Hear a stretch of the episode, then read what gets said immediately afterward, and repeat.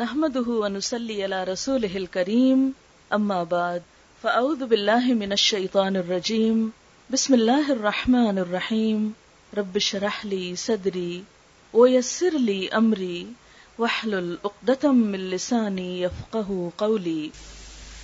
إن الحمد لله نحمده ونستعينه ونستغفره ونعوذ بالله من شرور أنفسنا ومن سيئات أعمالنا من يهده الله فلا مضل له، ومن يضلله فلا هادي له وأشهد أن لا إله إلا الله وأشهد أن محمدا عبده ورسوله.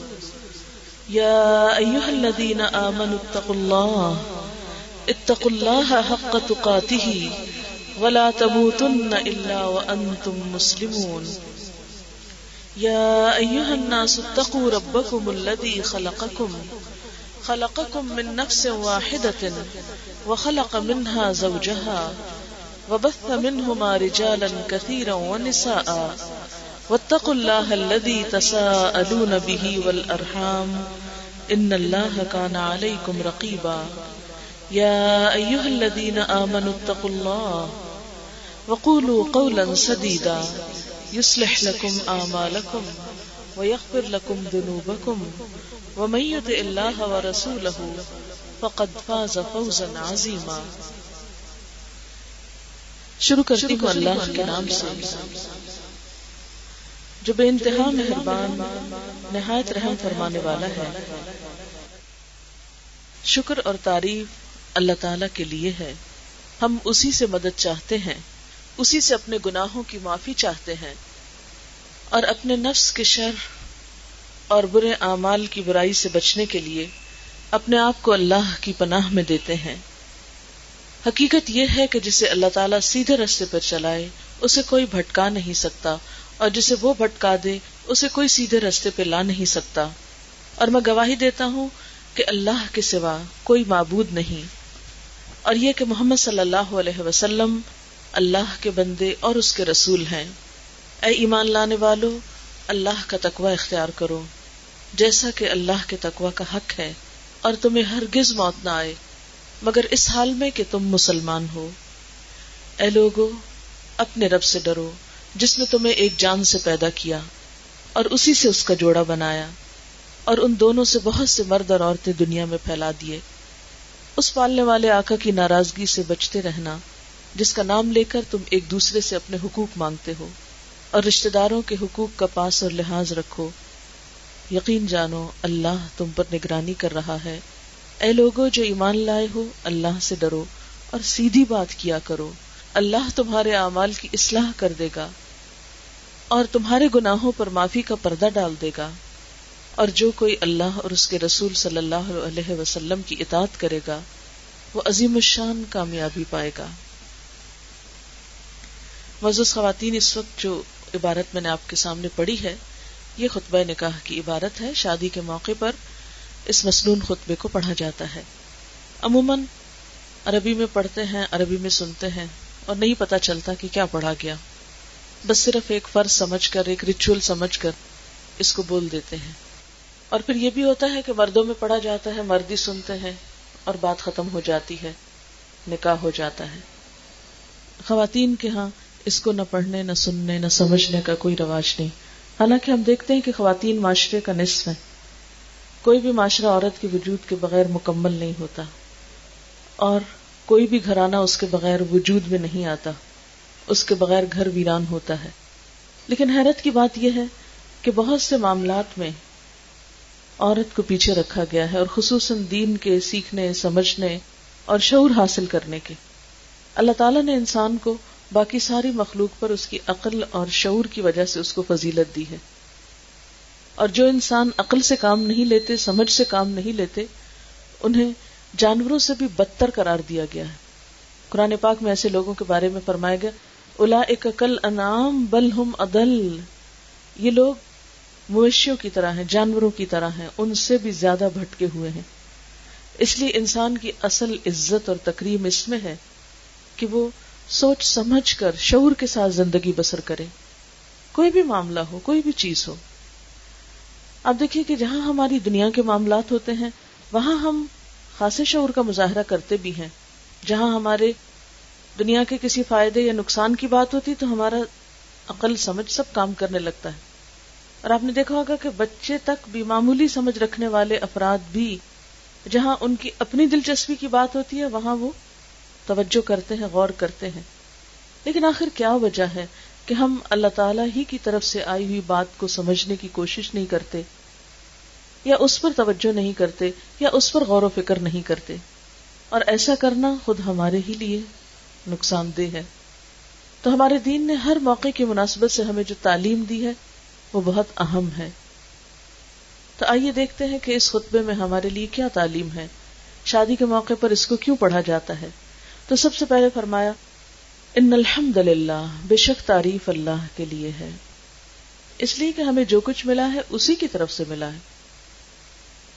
ہم جو کچھ بھی دیکھتے ہیں، استعمال کرتے ہیں، جس چیز کے ہم مالک ہیں، ان میں سے ہر ایک چیز ہمیں اللہ تعالی کی طرف سے عنایت ہوئی ہے۔ اس لیے، زندگی میں جب کوئی خوشی کا موقع آئے، تو اسی کا شکر ادا کرنا چاہیے۔ ان الحمد للہ نحمد وہ نستعین ہو اور ہم اسی سے مدد چاہتے ہیں۔ اس لیے کہ ہم سب جانتے ہیں کہ اس سے بڑی طاقت کوئی ہے نہیں۔ اس کو نہ نیند آتی ہے، نہ اونگ آتی ہے۔ یعنی سونا تو دور کی بات، اونگ بھی نہیں آتی۔ اس لیے ہم اپنی ہر حاجت اور ہر ضرورت صرف اس کے سامنے رکھا کریں۔ اور اللہ تعالیٰ قرآن پاک میں فرماتے بھی ہیں، وقال رب کو مدعونی استجب لکم تمہارا رب کہتا ہے، مجھے پکارو، مجھ سے مانگو، مجھ سے دعا کرو۔ استجب لکم، میں تمہاری دعا قبول کروں گا۔ اور یہ شیطان کا وسوسہ ہوتا ہے کہ تم اتنے پہنچے ہوئے کہاں کہ تمہاری قبول ہو، تمہاری نہیں سنی جائے۔ کبھی بھی وہ دعا میں یکسوئی نہیں آنے دیتا، توجہ نہیں آنے دیتا کہ تمہاری نہیں سنی جائے گی۔ حالانکہ یہ محض شیطان کا وسوسہ ہے۔ ایک اور جگہ پر اللہ تعالیٰ فرماتے وہ ادا کا عبادی انی فنی قریب اجیب دعوت ادا دعانی جب آپ سے میرے بندے میرے بارے میں پوچھتے ہیں یعنی اللہ تعالیٰ کے بارے میں، کہ وہ اللہ تعالیٰ کہاں ہے، قریب ہے یا دور ہے، آہستہ بات سنتا ہے یا اونچی سنتا ہے انی قریب تو بے شک میں قریب ہوں، دور نہیں ہوں۔ آپ چپکے چپکے پکارے، دل ہی دل میں پکارے، اونچی آواز سے پکارے دن کو پکارے رات کو پکارے سب لوگوں کے بیچ میں بیٹھ کے پکارے تنہائی میں پکارے کہیں بھی پکارے وہ ہر جگہ سنتا ہے۔ انی قریب، میں تو قریب ہوں، کہیں دور جانے کی بھی ضرورت نہیں۔ آپ دیکھیے، جب ہمیں کسی انسان سے ضرورت پڑتی ہے، تو اس کے لیے ہمیں انتظار کرنا پڑتا ہے۔ وہ کب فارغ ہو تو ہم جائیں۔ اپنے ماں باپ سے بھی کبھی کام ہو، تو بازو کا ہم بات کرتے ہوئے جھجکتے ہیں اچھا ابھی بزی ہیں، ابھی سو رہے ہیں ابھی کھا رہے ہیں، ابھی فلاں کام کر رہے ہیں، اس لیے بات نہیں کر سکتے۔ لیکن آپ نے دیکھا کہ اللہ تعالیٰ سے بات کرنے کے لیے، دعا مانگنے کے لیے، پکارنے کے لیے کسی بھی پروٹوکول کی ضرورت نہیں ہوتی۔ ایک لمحے کے انتظار کی ضرورت نہیں۔ کہ اچھا میں یہ کر لوں تو پھر اس کے بعد فارغ ہو کے مانگو گی۔ نہیں، جہاں ہے جس حال میں ہے خوش ہے غمگین ہے دل پہ کوئی دکھ ہے، کوئی بوجھ ہے، کوئی تکلیف ہے فوراً پکارے وہ سنتا ہے۔ وہ تو دلوں کے خیالات تک کو جانتا ہے۔ ونا علما تو وسوس نفس و اقرب الیہ من حبل الورید ہم تو اس کے دل سے اٹھنے والے خیالات تک سے واقف ہیں، وسوسوں تک کو جانتے ہیں۔ اور ہم اس کی شہ رگ یا گردن کی رگ سے بھی زیادہ اس کے قریب ہیں۔ یعنی جتنا کوئی قریب اپنے آپ سے ہو سکتا ہے، اللہ تعالیٰ اس سے بڑھ کے ہمارے قریب ہیں۔ اور جہاں بھی ہم ہوں، وہی ساتھ ہے وہ۔ اور پھر اس کا وعدہ ہے کہ میرے بندے کے ہونٹ جب تک میری یاد میں ہلتے رہیں گے، میں اس کے ساتھ ہوں گا۔ پد کرونی ازگر کم وشکرو لی ولا تک فرونی تم مجھے یاد رکھو، میں تمہیں یاد رکھوں گا۔ تم میرا ذکر کرو، میں تمہیں یاد رکھوں گا۔ اس سے بڑی سعادت اور کیا ہو سکتی؟ اس سے بڑی خوشی کی بات اور کیا ہو سکتی ہے؟ اس سے بڑی امید اور اطمینان کی بات کیا ہو سکتی ہے کہ وہ خود ہم سے فرما رہا ہے، مجھے یاد کرو، میں تمہیں یاد رکھوں گا۔ اس لیے ضرورت کس بات کی ہے؟ کہ ہم اسے یاد کرنے والے بنے ہم اس کا ذکر کرنے والے بنے ہم اس کو نہ بھولیں۔ کیونکہ جو اللہ تعالیٰ کو بھولتا ہے، اللہ تعالیٰ اس کو بھلا دیتے ہیں۔ نس اللہ و نسیا انہوں نے اللہ کو بلا دیا، اللہ تعالیٰ نے ان کو بلا دیا۔ تو جو اس کو بھولے گا، اسے بھلا کیا پرواہ ہماری؟ اس لیے خوشی کا موقع ہو یا غم کا موقع ہو؟ اچھے حالات ہو یا ناپسندیدہ حالات ہو کچھ بھی ہو، نیک ہو یا گناگار ہو سب اسی کی مخلوق ہے اس نے یہ نہیں کہا کہ جو نیک ہو بس وہ مجھے پکارا کرے۔ نہیں، وہ تو ہر ایک کی سنتا ہے۔ یہاں تک روایات میں آتا ہے کہ مظلوم کی دعا یا بد دعا جسے کہتے ہیں ہم، خواہ وہ کافر بھی ہو، کوئی کیسا بھی ہو، اس کی بھی فوراً سنی جاتی۔ اللہ تعالیٰ کو ظلم ہرگز پسند نہیں کہ کوئی بندہ کسی بندے کا کوئی حق مارے، اس کی جان یا مال یا عزت پہ حملہ آور ہو۔ یا کوئی کسی کو دکھ دے نہ روا تکلیف پہنچائے۔ تو ایسے میں اللہ سبحان و تعالی کو ہرگز یہ بات اچھی نہیں لگتی۔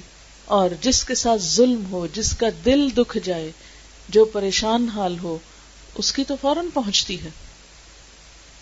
یہ بھی شیطان کا وسوسہ ہے کہ تم تو اتنی نیک نہیں ہو۔ اس لیے کسی اور سے کہہ دو تمہارے لیے دعا کر دے۔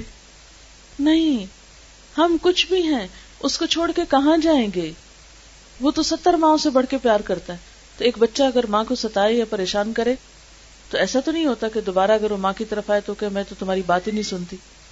وہ اگر اوپر اوپر سے ناراضگی کا اظہار کرتی بھی ہے تو اس کے دل کے اندر پھر اسی کی طرف پلٹنا ہوتا ہے۔ تو اللہ تعالیٰ تو ہمیں سمجھا رہے ہیں ہماری عقل کے مطابق کہ ستر ماہ سے بڑھ کے پیار کرنے والا ہوں۔ اس لیے ہر حال میں اسی کی طرف پلٹنا چاہیے، اسی سے مانگنا چاہیے، اسی کی طرف رجوع کرنا چاہیے اور اس کے علاوہ کسی اور سے نہیں مانگنا چاہیے۔ کیونکہ افسوس کی بات تو یہ کہ ہمارے ہی مسلمان معاشرے کے اندر ایسے افراد موجود ہیں جو اللہ تعالیٰ کو چھوڑ کر اوروں سے مانگتے ہیں۔ ایسے وظیفے، ایسے کلام، ایسی چیزیں بنا رکھی ہیں جس میں سریحن شرک پایا جاتا ہے کہ اللہ کو چھوڑ کے دوسروں کو پکارتے ہیں۔ حالانکہ اللہ تعالیٰ قرآن پاک میں فرماتے ہیں، ومن ادل من دون اللہ اس سے بڑھ کر گمراہ کون ہے؟ بھٹکا ہوا کون ہے؟ سیدھے رستے سے ہٹا ہوا کون ہے جو اس کو چھوڑ کر اوروں کو پکارتا ہے؟ ملائی تجیب لہو جو اس کی بات کا جواب بھی نہیں دیتے۔ اور قیامت کے دن ان کی دعاؤں سے بیزاری کا اظہار کریں گے۔ اور ان سے لا تعلقی کا اظہار کریں گے۔ اور وہ قیامت تک ان کی دعاؤں سے غافل ہیں۔ اس لیے اللہ کے سوا کسی سے خواہ وہ اللہ کے رسول صلی اللہ علیہ وسلم ہی کیوں نہ ہو۔ یا کوئی نیک بزرگ ہو، زندہ یا فوت شدہ، یا کوئی فرشتہ ہو، یا کوئی پیغمبر ہو، کوئی بھی۔ کسی کو نہیں پکارنا چاہیے۔ صرف اور صرف اللہ سے مانگنا چاہیے۔ اس لیے کہ ہم دیکھتے ہیں کہ جتنے بھی پیغمبر ہیں، جتنے بھی نیک بزرگ تھے، وہ سب کس سے مانگتے تھے؟ وہ کبھی یہ نہیں کہتے تھے کہ دیکھو سب کچھ ہمارے ہاتھ میں ہے، ہمیں تو کسی کی عبادت کی ضرورت ہی نہیں۔ یعنی جن نیک بزرگوں کو ہم نیک سمجھتے ہیں، وہ نیک بنے کیسے؟ وہ اللہ کی عبادت سے بنے ہیں۔ اسی طرح حضرت آدم علیہ السلام نے کس سے مانگا؟ اللہ تعالیٰ سے۔ حضرت نو علیہ السلام نے کس سے فریادیں کی؟ اللہ تعالیٰ سے۔ گویا نبی صلی اللہ علیہ وسلم تک جتنے بھی ہزاروں پیغمبر آئے ہیں، ان سب نے اپنی ہر حاجت اللہ تعالیٰ سے مانگی، حتیٰ کہ یہاں تک روایات میں آتا ہے کہ آپ صلی اللہ علیہ وسلم نے صحابہ کرام کو ایسی تعلیم اور تربیت دی تھی کہ ان کی جوتی کا تسمہ بھی ٹوٹتا تھا تو وہ اللہ سے مانگتے تھے۔ پہلا خیال بندوں کی طرف نہیں جاتا تھا، پہلا اللہ کی طرف۔ اچھا مجھے یہ ضرورت پیش آ گئی۔ اللہ تعالیٰ پوری کر دے گا۔ کتنا دل میں ایک دم اطمینان آ جاتا ہے، توکل آ جاتا ہے، ایک ڈھارس بن جاتی ہے۔ یہ مشکل، کوئی مشکل مشکل نہیں۔ اس لیے کہ میرا سہارا اور میرا بھروسہ اس رب پر ہے، جو سب سے زیادہ ہر طاقت کا مالک ہے۔ کبھی ہم ایک آسمان پر ہی نظر ڈال کر دیکھیں اس کی وسطوں کو، کس قدر پھیلا ہوا ہے۔ جو رب اتنا وسیع، اتنا بڑا آسمان بنا سکتا ہے۔ وہ میرا ایک چھوٹا سا کام نہیں بنا سکتا۔ وہ بنا سکتا ہے۔ ضرورت اس بات کی ہے کہ میرے پکارنے میں یقین ہو، میرے دل میں اس کی محبت ہو، میرا اس پہ توکل اور بھروسہ ہو، اور میری زبان پر اس کا ذکر ہو۔ میں پکاروں تو بدگمانی سے نہیں پر اعتماد طریقے سے، خوشی سے۔ اس لیے ہر موقع پر نستعین ہو وہ نستغفر اور خصوصی طور پر استغفار، بخشش کی دعا۔ حدیث میں آتا ہے، من لزم الاستغفار جس نے استغفار پابندی کے ساتھ پڑھا، لازم کر لیا۔ جعل اللہ له من کل ہم من فرجن اللہ تعالیٰ اس کے لیے ہر فکر پریشانی سے نکلنے کا راستہ بنا دیں گے۔ ہر غم سے نکلنے کا راہ بنا دیں گے۔ ہر مشکل اس کے لیے آسان کر دیں گے۔ وَرَزَقَهُ مِنْ حَيْثُ لَا يَحْتَسِبْ۔ اس کو وہاں سے رزق دیں گے جہاں سے وہ سوچ بھی نہیں سکتا ہو۔ ایسی جگہ سے مدد آئے گی کہ انسان کے وہم و گمان میں بھی نہیں ہوگی۔ انسان کی کسی پلاننگ اور منصوبہ بندی میں ہی نہیں ہوگی کہ یہاں سے بھی مدد ہو سکتی۔ یہ بھی کام آ سکتا ہے۔ اس لیے مدد مانگنے کے لیے اگر یہ بھی سمجھ نہ آ رہا کہ اب دعا کیا کریں، کیسے کریں؟ تو اٹھتے، بیٹھتے، چلتے، پھرتے، استغفر اللہ استغفر اللہ استغفر اللہ ربی من کل ذنب واتوب الیہ۔ استغفر اللہ الذی لا الہ الا هو الحی القیوم واتوب الیہ۔ استغفار کی کوئی بھی قسم اپنی زبان میں بھی، عربی میں بھی، لیکن استغفار کی کثرت۔ اور پھر، ونعوذ باللہ من شرور انفسنا۔ ہم اللہ کی پناہ میں دیتے ہیں خود کو اپنے نفس کے شر سے بچنے کے لیے۔ انسان کے نفس کا شر کیا ہوتا ہے؟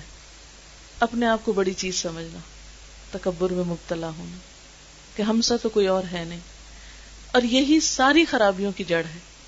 جب انسان اپنے آپ کو بڑی چیز سمجھتا ہے، تو نتیجہ کیا نکلتا ہے؟ کہ دوسرے سب چھوٹے نظر آنے لگتے ہیں۔ پھر انسان ان سے رسپیکٹ ڈیمانڈ کرتا ہے، پھر انسان ان سے محبت ڈیمانڈ کرتا ہے، پھر انسان ان سے توقعات بہت سی رکھ لیتا ہے۔ پھر جب وہ سب پورا نہیں ہوتا، تو کبھی انسان غصہ کرتا ہے، کبھی اریٹیشن کا شکار ہوتا ہے۔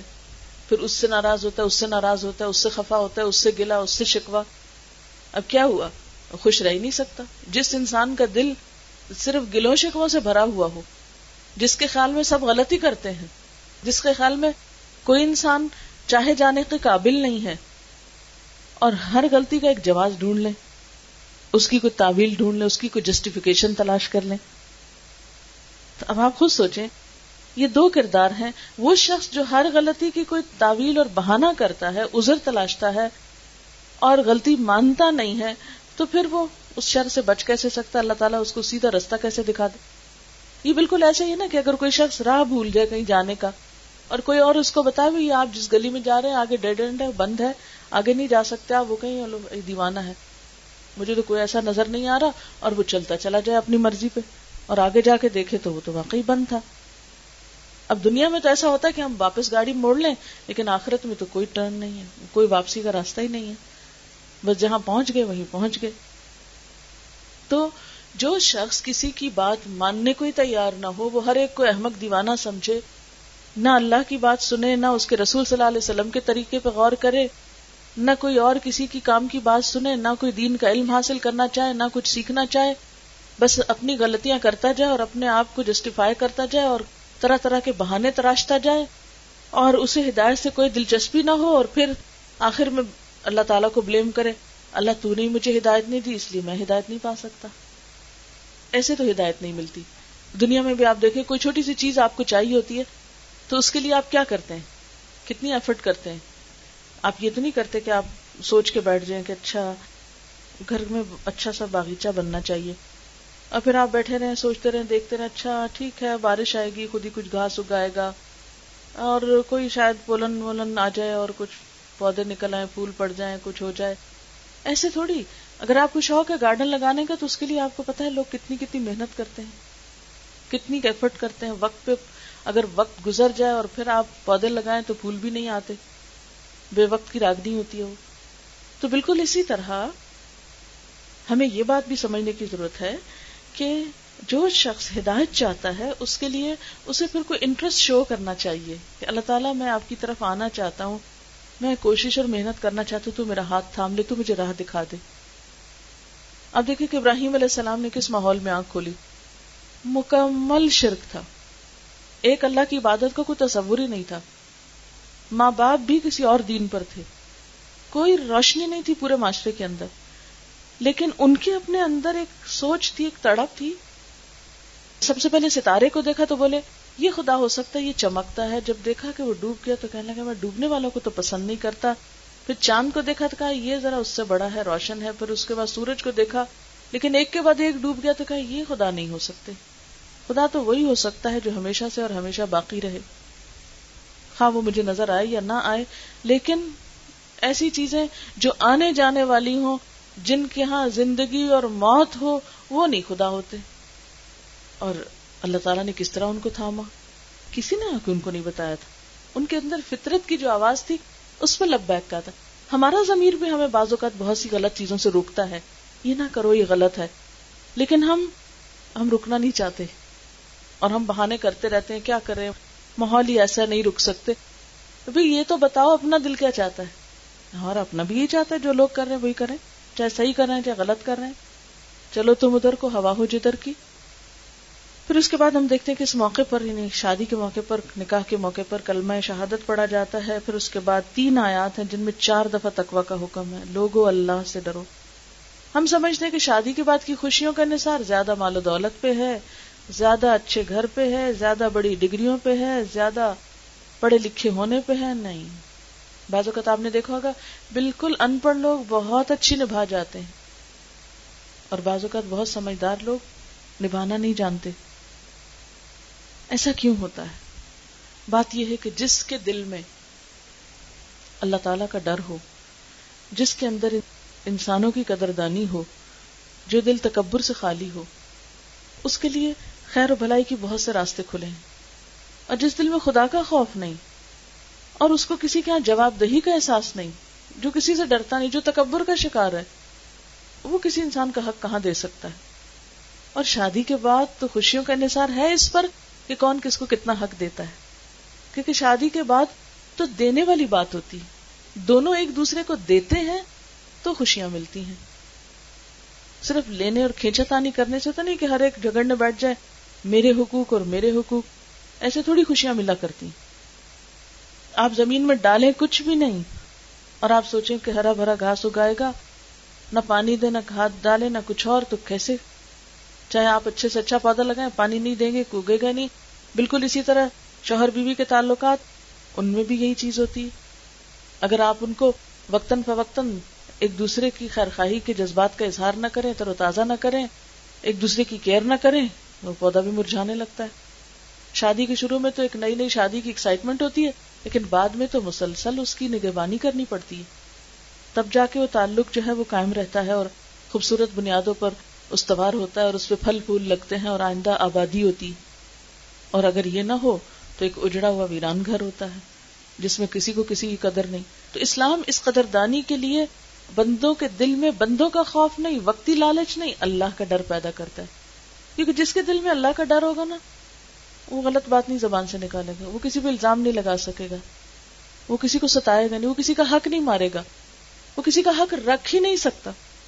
اب جو حق شوہر کی بیوی پر ہے یا بیوی کے شوہر پر ہے جس کو یہ پتا ہو کہ میرے رب نے مجھے پوچھنا ہے، کوئی اور پوچھے یا نہ پوچھے، تو وہ اپنی ذمہ داری پوری کر دے گا، کوئی دوسرا کچھ بھی کرے۔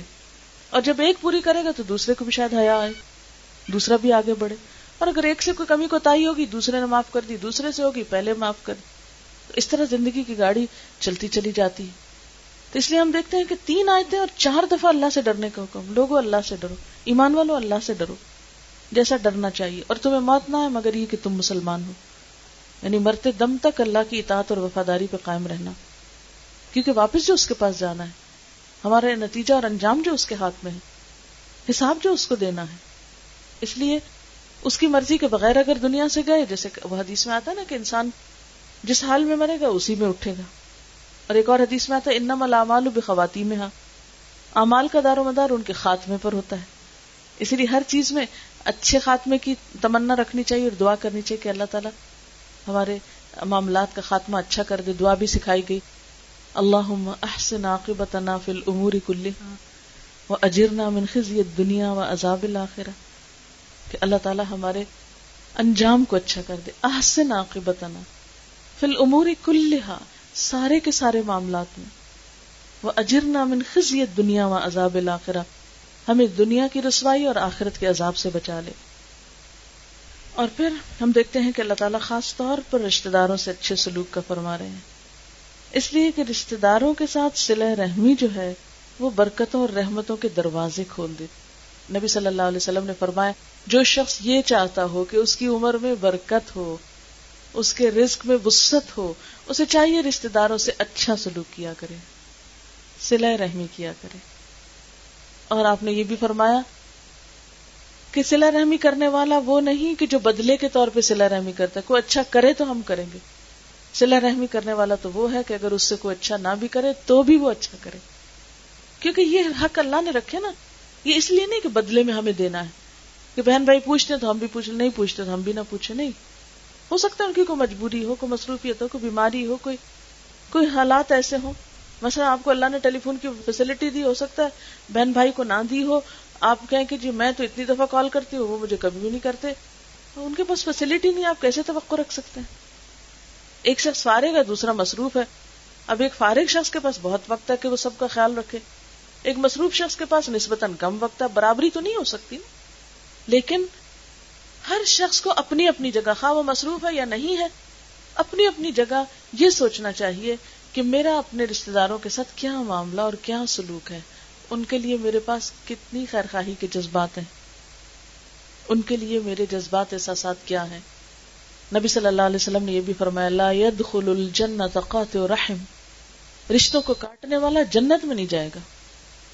اتنی سخت بات آپ نے فرمائی۔ اس لیے رشتے دار اچھا کریں یا برا کریں، اپنی طرف سے انسان جو خیر بھلائی کر سکتا ہو، فی اللہ اور للہ کرتا رہے، بس۔ کہ میرے یا اللہ میرے بس میں اتنا ہے، کوئی نہیں کرتا نہ کرے، وہ اس کا عمال نامہ اس کے لیے لکھا جا رہا ہے۔ میرا میرے ساتھ ہے، جو میں کر سکتا ہوں میں کر دیتا ہوں، اور جواب کی توقع ان سے نہیں، اپنے رب سے رکھتا ہوں۔ وہ ان کے دل بھی نرم کر دے گا، اور میرے لیے جو اس کے وعدے ہیں وہ بھی پورا کرے گا، کیونکہ اللہ تعالیٰ کے وعدے جھوٹے نہیں ہوتے۔ وعد الصدق۔ قرآن پاک میں اللہ کے وعدوں کے لیے کہ اللہ کے وعدے سچے ہوتے ہیں۔ لن ترید سنت اللہ تبدیلا۔ اللہ کی سنت اللہ کے طریقے میں تم کوئی بھی تبدیلی نہ پاؤ گے۔ ہرگز نہ بدلیں گے وہ۔ اور پھر آپ دیکھیے اللہ تعالیٰ یاد دہانی کرائے ان اللہ کانا علیکم رقیبہ دیکھو اللہ تمہاری نگرانی کر رہا ہے۔ وہ دیکھ رہا ہے تم کہاں، کس کے ساتھ، کس طرح بہیو کرتے ہو۔ اور آخری آیت میں کیا فرمایا؟ اے لوگ جو ایمان لائے ہو، اللہ سے ڈرو اور سیدھی بات کیا کرو۔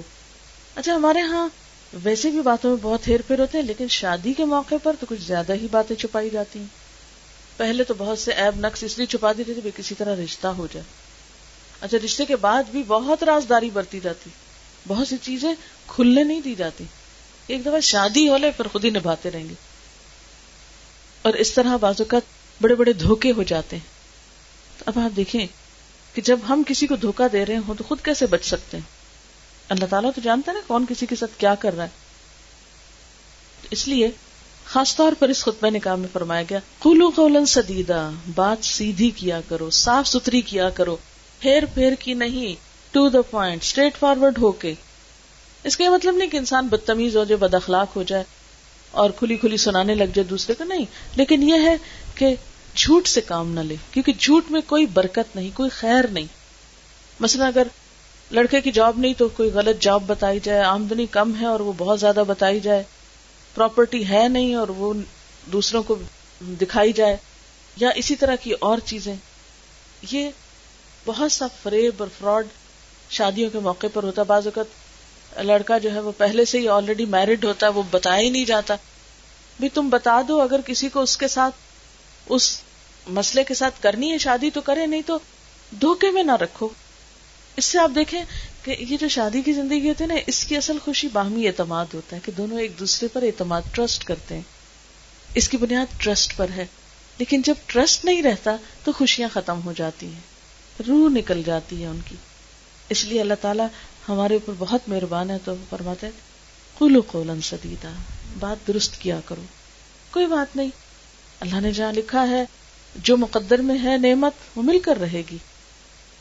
اور اگر ایک چیز ہمیں پسند ہے اور نہیں مل سکی، تو اللہ تعالیٰ فرماتے ہیں آسان تو ہبو شی ان وہ شر الکم ہو سکتا ہے ایک چیز تمہیں بہت پسند ہو اور وہی تمہارے لیے بہت بری ہو۔ اور آپ نے دیکھا ہوگا، کئی دفعہ ایک چیز کو ہم رو دھو کے لیتے ہیں اور پھر اسی سے پناہ مانگتے ہیں۔ کہیں کتنی بڑی غلطی ہوگی۔ اور یہ تو اتنی عام مثالیں ہمارے معاشرے کے اندر۔ شادی کے سے پہلے رشتہ لینے کے لیے جوتیاں گسا دی جاتی ہیں، اتنی منت سماجت سے رشتے لیے جاتے ہیں اور اس کے بعد آپ دیکھیں پھر حالات کیا ہوتے ہیں۔ اور اسی طرح بازو کا تو ایک چیز پسند نہیں ہوتی، ہمارا دل اس پہ نہیں اتنا لگتا، لیکن اللہ تعالیٰ فرماتے ہیں کہ اگر پھر بھی تمہاری زندگی میں وہ چیز آ جائے تو اسے قبول کر لو، کیونکہ وہ آسان تک رہ شیان وہ اللہ فی خیرن کثیرا۔ ہو سکتا ہے کہ ایک چیز تم ناپسند کرو اور اللہ تعالیٰ اسی میں بہت خیر و بھلائی تمہارے لیے ڈال دے۔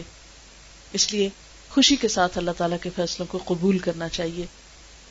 اور یہ زندگی تو اصل میں امتحان ہے نا، اس میں خوشی بھی ہے، غم بھی ہے۔ یہ ہمیشہ کے لیے نہیں ہے، یہ تو صرف ایک ٹیسٹ ہے، ایک وقتی سٹیج ہے یہاں دنیا پر۔ یہ تو جلدی ختم ہو جائے گا۔ اصل زندگی تو کل شروع ہونے والی ہے، آخرت کی زندگی۔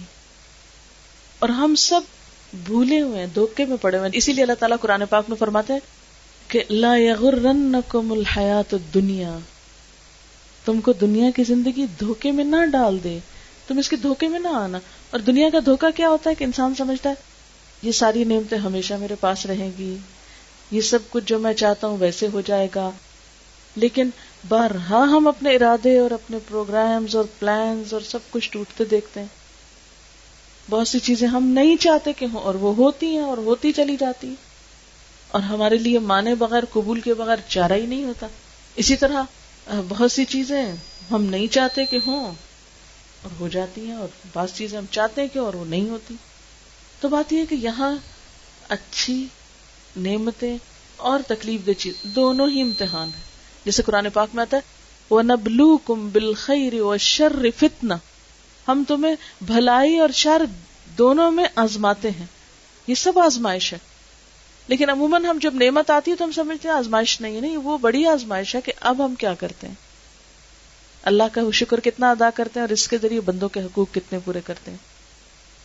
تو اللہ تعالیٰ سے دعا ہے کہ وہ ہمیں زندگی کے ہر موڑ پر اپنی اطاعت کرنے والا بنائے۔ ہم ایسے کام کریں جس سے وہ راضی ہو جائے اور اللہ تعالیٰ ہمارے دین و دنیا کے کام سنوار دعا کر لیتے ہیں۔ سبحان اللہ والحمد للہ ولا الہ الا اللہ واللہ اکبر ولا حول ولا قوة الا باللہ العلی العظیم اللہم صلی علی محمد وعلى آل محمد کما صلیت علی ابراہیم وعلى آل ابراہیم انک حمید مجید اللہم بارک علی محمد وعلى آل محمد کما بارکت علی ابراہیم وعلى آل ابراہیم انک حمید مجید ربنا آتنا فی الدنیا حسنتا وفی الآخرت حسنتا وقنا عذاب النار. یا اللہ پاک، جو کچھ ہم نے پڑھا ہے، اپنی رحمت سے قبول فرما۔ کوئی بات ایسی زبان سے نکل گئی ہو جو آپ کو پسند نہ آئی ہو تو ہم سب سے درگزر کر دے اور اسے دور کر دے۔ یا اللہ، جو باتیں آپ کی مرضی کے مطابق ہوئی ہیں، ہمیں ان پر عمل کی توفیق عطا فرما۔ یا اللہ ہمارے دلوں کو اپنی محبت سے بھر دے، ہمارے دلوں کو قرآن کی روشنی سے معمور کر دے۔ یا رب العالمین، اس گھر پر اپنی خیر و برکت نازل فرما۔ یا اللہ، ان کے جو بیمار بچے ہیں، ان کو صحت عطا فرما۔ اللہ، جن بچوں کی شادی ہو رہی ہے، انہیں باہم بہترین اتفاق اور نباہ عطا فرما۔ اللہ، ہم سب کے بچوں کو ہماری آنکھوں کی ٹھنڈک بنا۔ انہیں دنیا اور آخرت کی بہترین کامیابی عطا فرما۔ اللہ، ہمارے والدین پر اپنی رحمت فرما۔ یا اللہ ہمارے تمام عزیز دوست رشتے دار، سب کے دکھ، تکلیفیں اور پریشانیاں دور فرما۔ جتنی بہنیں یہاں آئی ہیں، بیٹھی ہیں، جنہوں نے دعا کے لیے کہا ہے، یا اللہ ان سب کی دعاؤں کو قبول فرما۔ ہم سب پر اپنی رحمت نازل فرما۔ یا اللہ تو ہماری دنیا اور آخرت میں ہر طرح کی بھلائیاں پیدا فرما۔ بیماریوں، دکھوں اور تکلیفوں سے نجات عطا فرما۔ یا اللہ ہماری آخرت کو بہترین بنا۔ یا اللہ، ہم سب پر اپنی رحمت نازل فرما اور تو ہم سے راضی ہو جا۔ ربنا تقبل منا انك انت السميع العليم وتب علينا انك انت التواب الرحيم وصلى الله تعالى على خير خلقه محمد وعلى آله وأصحابه وأهل بيته أجمعين برحمتك يا أرحم الراحمين إلهي آمين وآخر دعوانا أن الحمد لله رب العالمين سبحانك اللهم وبحمدك نشهد ان لا اله الا انت نستغفرك ونتوب اليك